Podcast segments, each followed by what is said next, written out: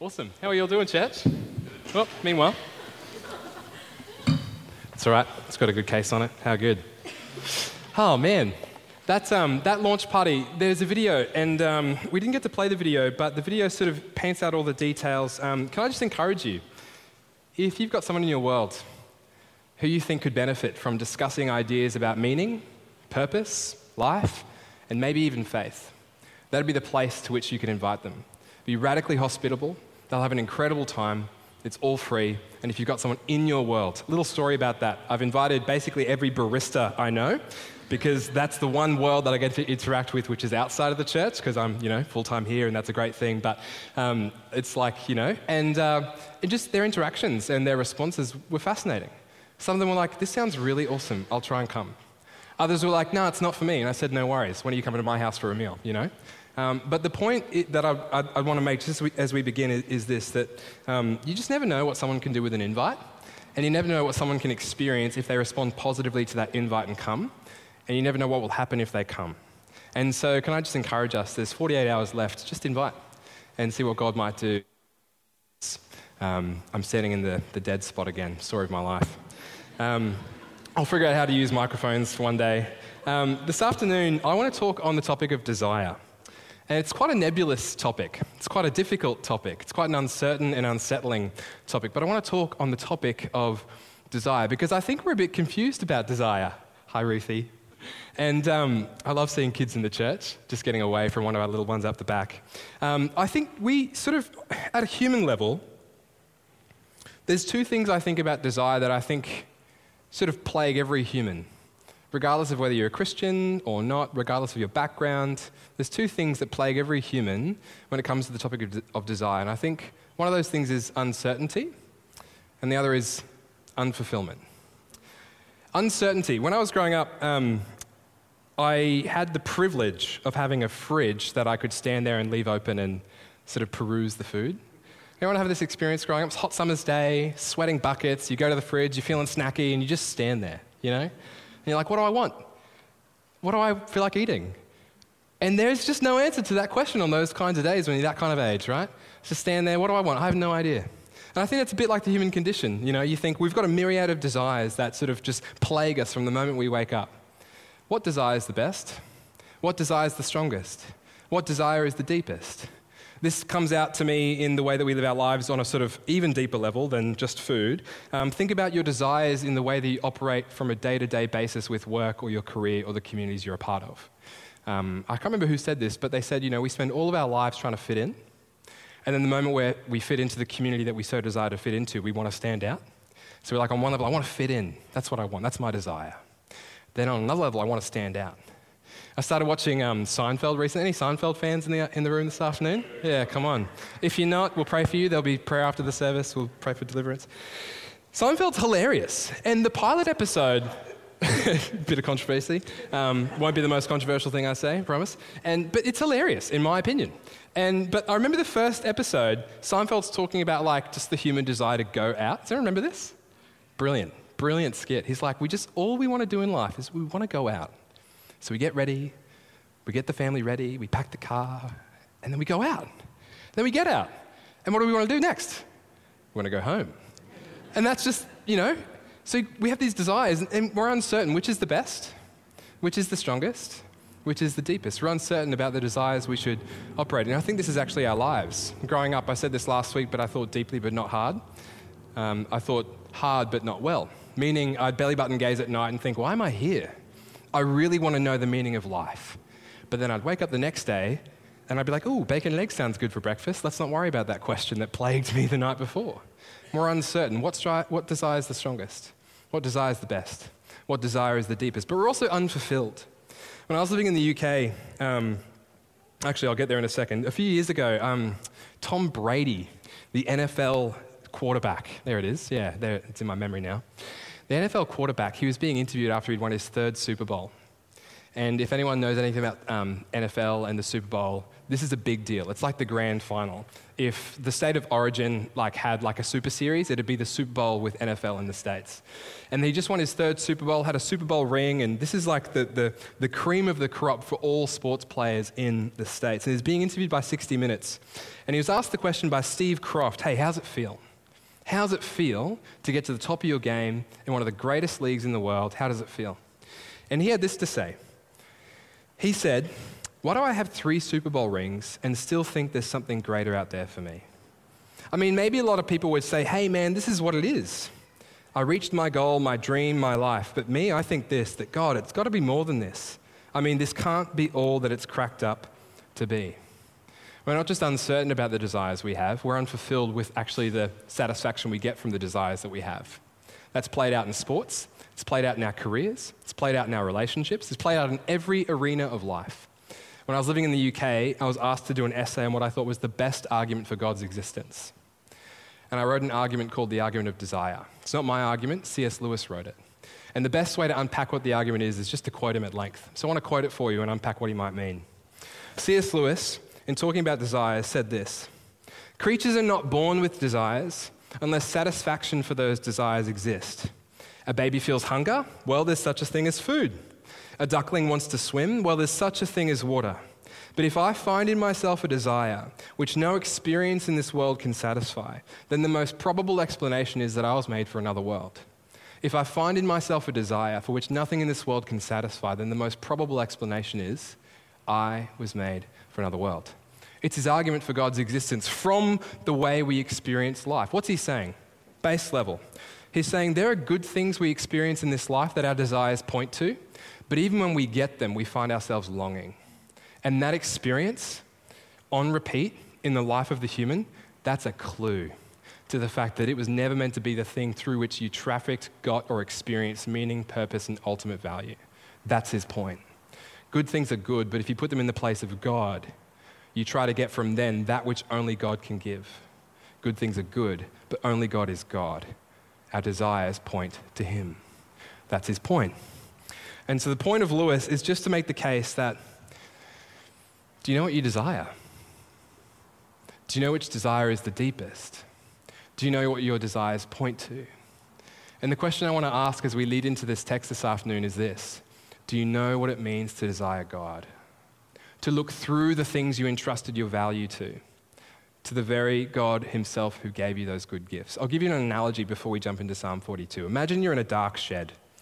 And in that shed, you can't see anything, but you start moving things around. And as you move things around, dust starts to suspend in the ether of the shed.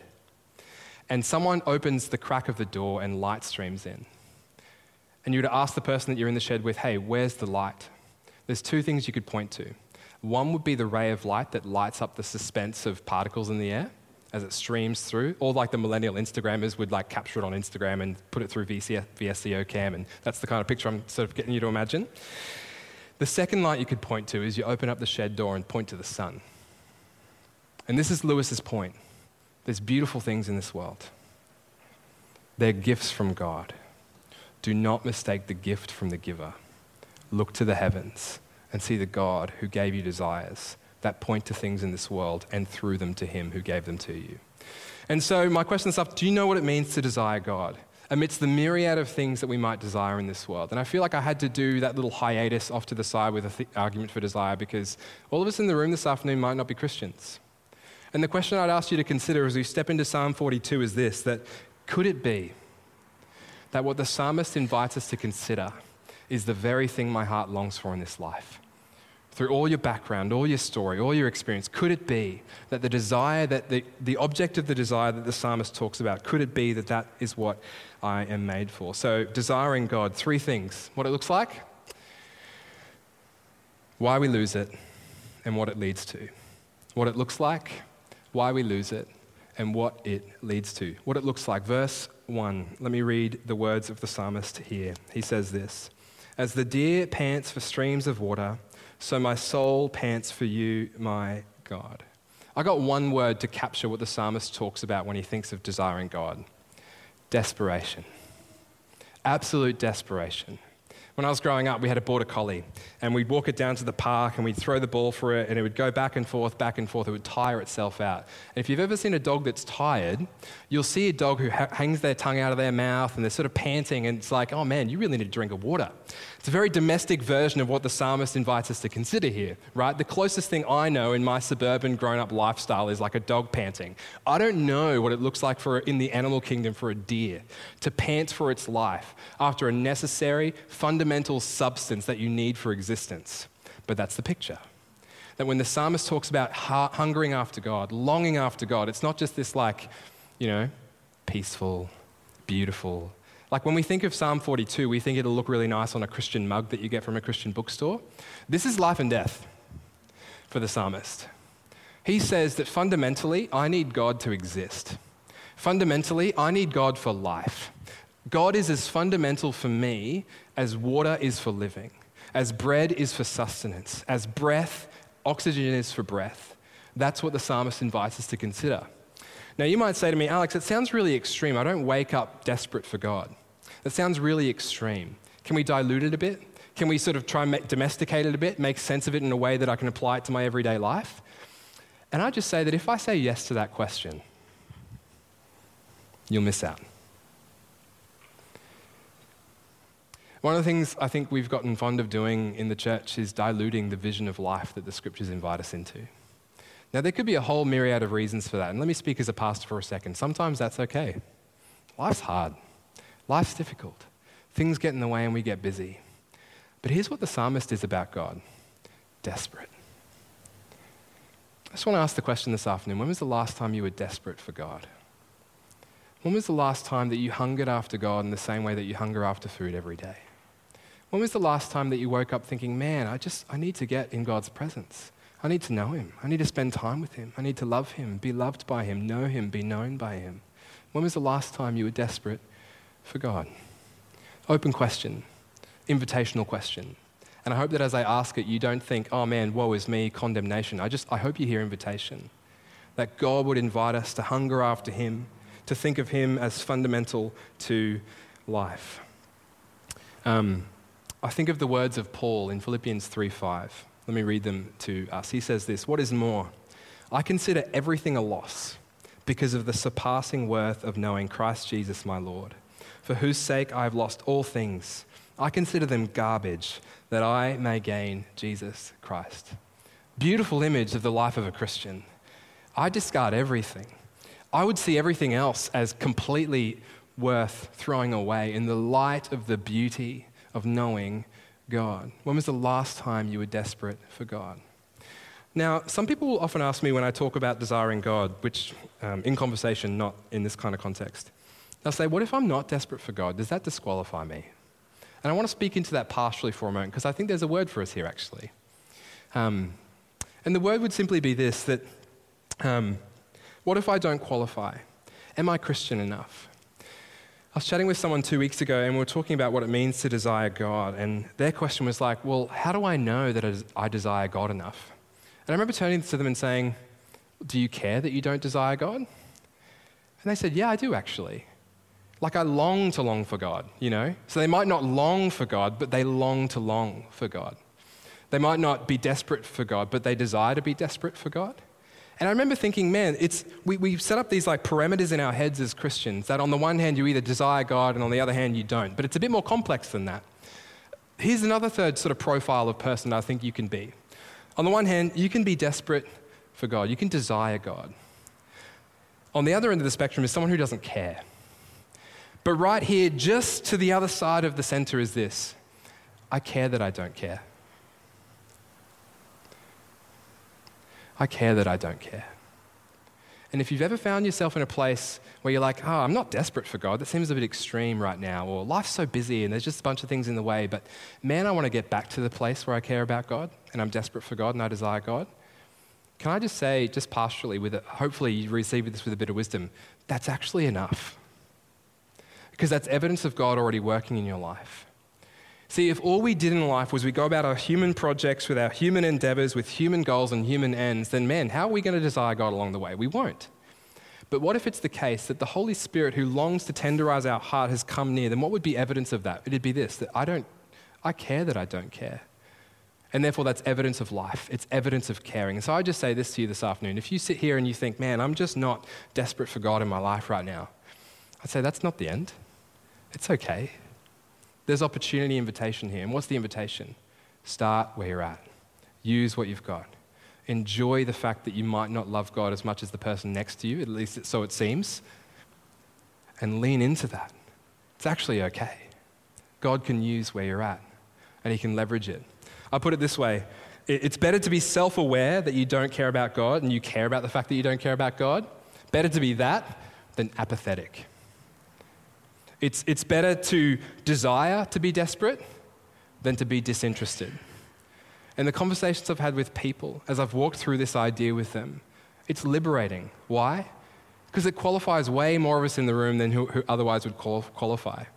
You know, there's some people in our church who they just like exude the Holy Spirit. You chat with them and they're like, man, they're just living in God's presence. And it's like, man, give me some of that. And the rest of us, average Joes, we're like, look, life's just a bit more busy for me. And I'm like, do they have a job? Like, do they work? How do they, how do, they do this? And it's okay. But what do you do with that? Something. You got to do something. Charles Spurgeon, I love how he said it. I was reading his commentary on the Psalms this week, and he said this. He said, The next best thing to living in the light of the Lord's love is to be unhappy till we have it. So you might be living in the light of the Lord's love right now, on fire for Jesus. Praise God. You might not be, and you might be unhappy that you're not. Praise God. That'll take you somewhere. That'll take you into His presence. That'll make you desperate. It'll make God as fundamental to you as water is for the deer. What it looks like it looks like desperation, or if not desperation, a desperation to be desperate. That's what longing after the Lord looks like. Second, why we lose it. Verse 3, let me read these words.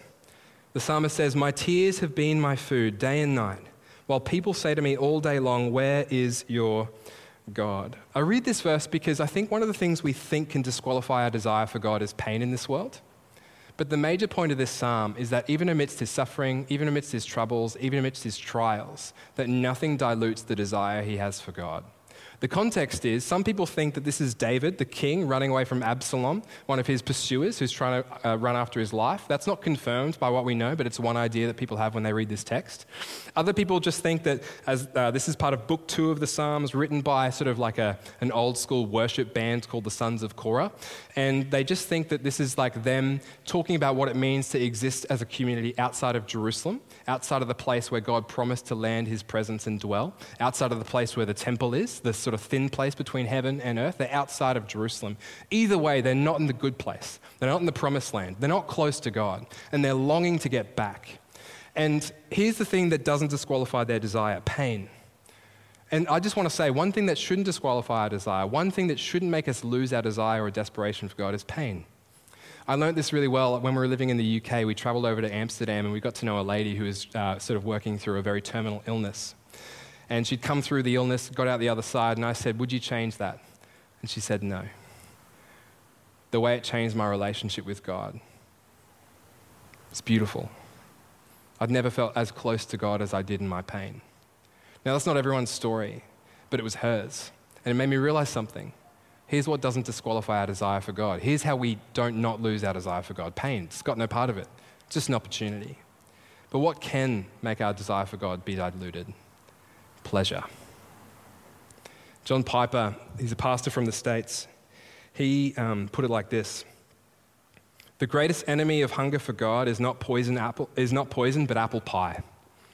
It's not the banquet of the wicked that dulls our appetite for heaven, but endless nibbling at the table of the world. It is not the X rated video, but the primetime dribble of true reality we drink in every night. The greatest adversary of love to God is not his enemies, but his gifts. And the most deadly appetites are not for the poison of evil, but for the simple pleasures of earth. The pleasures of this life, they're not evil in themselves. They're not vices. These are gifts from God. They're your basic meat and potatoes and coffee and gardening and reading and decorating and traveling and investing and TV watching and internet surfing and shopping and exercising and collecting and talking, but all of them can become deadly substitutes for God. What's he saying? He's saying that people get weary of their desire for God not because of pain, but because of pleasure. That actually, the thing that can dilute our relationship with God the most is just the everyday, mundane, beautiful things we experience that we mistake for God Himself. It's sort of the inverse of C.S. Lewis's argument. See, good things are good, but if you use them as God or put them in the place of God, then they can become deadly. Good gifts are good, but they are not God. And so I just want to ask this question this afternoon. Reflect on your week. Reflect on the good things that you've been given in this life, all of the gifts. And this is a hard question, but I'll ask it. What have you used to distract you from God? What's become your sort of comfort? For me, I love food. Like, you know, if I'm feeling down, straight to the fridge, like little Alex, stand there for a few hours. What am I going to eat? I love food, it just comforts me. I actually think that's a, a, bit of a problem in Australia. We've got good food, we curate food, we enjoy it, it's nice. But what is it for you? You know, maybe it's a drink, a knockoff wine. Maybe it's, um, I don't know, what is it? Maybe it's just scrolling the internet and stimulating your mind so you don't have to think about the hardness of your day. What, what is it? What's the good gift that you've been given that you use as a substitute to distract you from God? It's the pleasures of this world that'll do worse for our relationship with God than the pains. Um, what am I saying when I say all this? I'm not saying we should not enjoy good things. What's Paul saying when he says, I consider everything as garbage for the sake of knowing Jesus? He's not saying everything is garbage, he's saying everything is relative. And there's like such a big difference. I don't know if you feel this. There's so many beautiful things in this world a slow meal with a friend, a comforting treat to top off your dinner, a nice glass of wine at the end of the day. When you have got, like, when you just want to play video games on your TV, that's actually, there's something nice about that. There's a whole host of things that are wonderful. But the task of the Christian is to relativize them, right? To relativize them.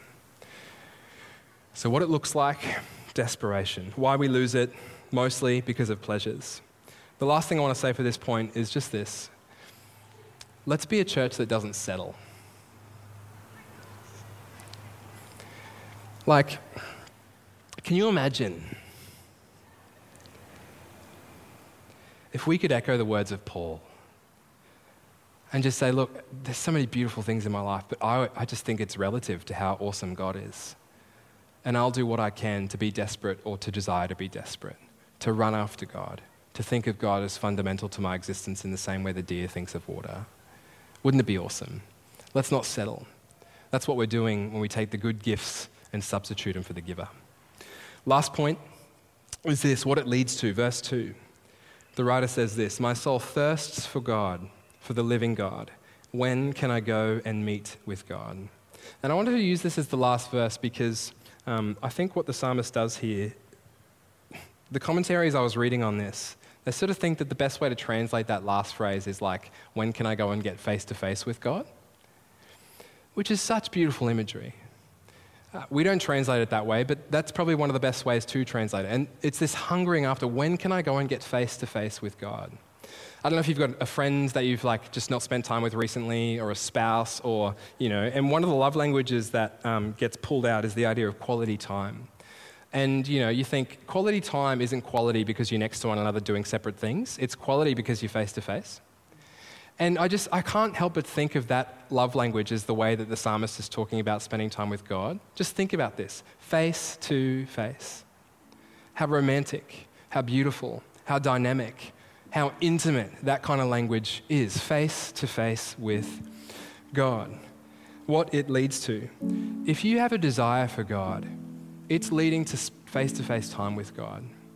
Now, in this life, we know, like, we are frail, finite, fragile. If we stare at God in the face, like, it, we might come off worse. It's kind of like getting too close to the sun. He's holy and good.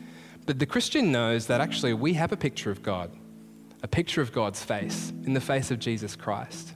That when God chose us to show us his face, he stepped into this world, put on flesh and blood, and said, Here's what I look like, here's who I am. We know what God looks like, because of which we get to spend time with God because of Jesus. When the psalmist says, I want to get face to face with God, Jesus answers that for us and shows us what it looks like. But what could it look like in our lives? Two really quick things here. The first thing I think it could look like is personal renewal. Um, you know those days where you just like I was saying to this this to someone before. You like finish the day and you're like, man, I forgot to drink water today. Or like your partner or friend's got a migraine or a headache, and you're like, did you drink water? And you know, water it's so fundamental. Um, but there's days where you're like, you just go without water, and it's like, oh, it's not a big deal. But it's not a big deal because we've got plumbing put in by the council and we can just go to the tap, right? But if you drink water every single day, rhythmically, keeps you hydrated, keeps you healthy, keeps you well, it's sustenance. It's fundamental. And what I would say is, man, like imagine God, like one of the crazy things that God's shown us about himself is that he's available. In the same way that the Brisbane City Council has made plumbing, you know, and water available to us. That's a staggering thought. But I just say to us, right? God is available. God is available. He's available right now. He's available in this room this afternoon. He's available when you leave. He's available when you wake up. The God of the universe who spun galaxies into being and put on flesh in Jesus, He's available right now. And I would just say to you, in the same way that you knee jerk react go to the tap and get water, what if that was your life with God? What if you woke up and you're like, I just want to spend time with God before I start my day? What if you went to bed and you're like, I just want to pray before I go to sleep? What if you, you know, went about your day and like, oh, maybe I'll just center my mind around the scriptures or have a God conversation with a friend or just meditate on the goodness of God and the fact that He's available to me? What if that was your life? What would it lead to? Personal renewal. And when I said before, let's not be a church that settles, let's not be individuals who settle. Um, I, I'm so sick of quoting C.S. Lewis, but another sort of quote comes to mind just as, we, as I preach this. He says, God is so kind and so gracious, and we're so foolish and mistaken. He's prepared for us a holiday by the seaside, but we're prepared to make mud pies in the slums. And that's a picture of the Christian life and discipleship. Knowing God face to face because of Jesus is like a holiday by the seaside in comparison to the mud pies in the slum, which are just the everyday trinkets that we so trivially center our lives around. Don't settle. Don't settle in this life. The adventure God can have for you as you come face to face with Him in an ever increasing way. Personal renewal. Isaac Watts, the great hymn writer, last quote for the afternoon, he put it so beautifully. He said, I love to see my Lord below his church display his grace, but upper worlds his glory know and view him face to face. I love to worship at his feet, though sin attack me there. But saints exalted near his seat have no assaults to fear. I'm pleased to meet with him in his court and taste his heavenly love. But still I think his visit's short, or I too soon remove. He shines and I am all delight, he hides in all his pain. When will he fix me in his sight and never depart again? Can I invite you to stand, New Life?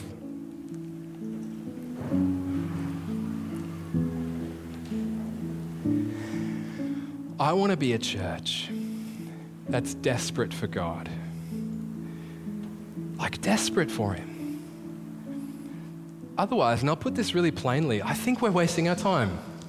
You know? I wanted to start the sermon, I completely forgot. Let me, let me jump in now and make a point from it start the sermon by just celebrating all the incredible effort our teams put in last week. Um, I think it was like six hours by the time we bumped in and out of this heritage listed building. And so, why don't we just take a moment for this sermon and actually just celebrate those who just gave time last week? Can we just honour our volunteers?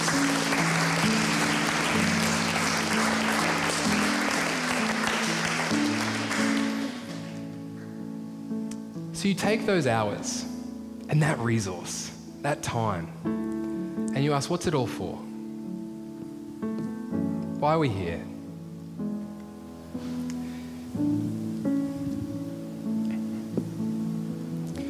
To meet with God face to face. By His Spirit, through the person of Jesus, to meet with God face to face. And that personal renewal that God sparks in each of our hearts, it'll lead to corporate revival. And what God does in the wildfires He sparks in each of our hearts will overflow into the midst of other people that come and call New Life home, to those who don't yet know God, and to the city that God is passionate about. And so, church, let's be desperate for God together. Let's get on our knees together. Let's long after Him together. And when we don't match the sort of passion that our brothers and sisters have around us, let's use what we've got. Just to say, Lord, I want to long for you more. And so here's my question this afternoon What do you long for? What do you long for?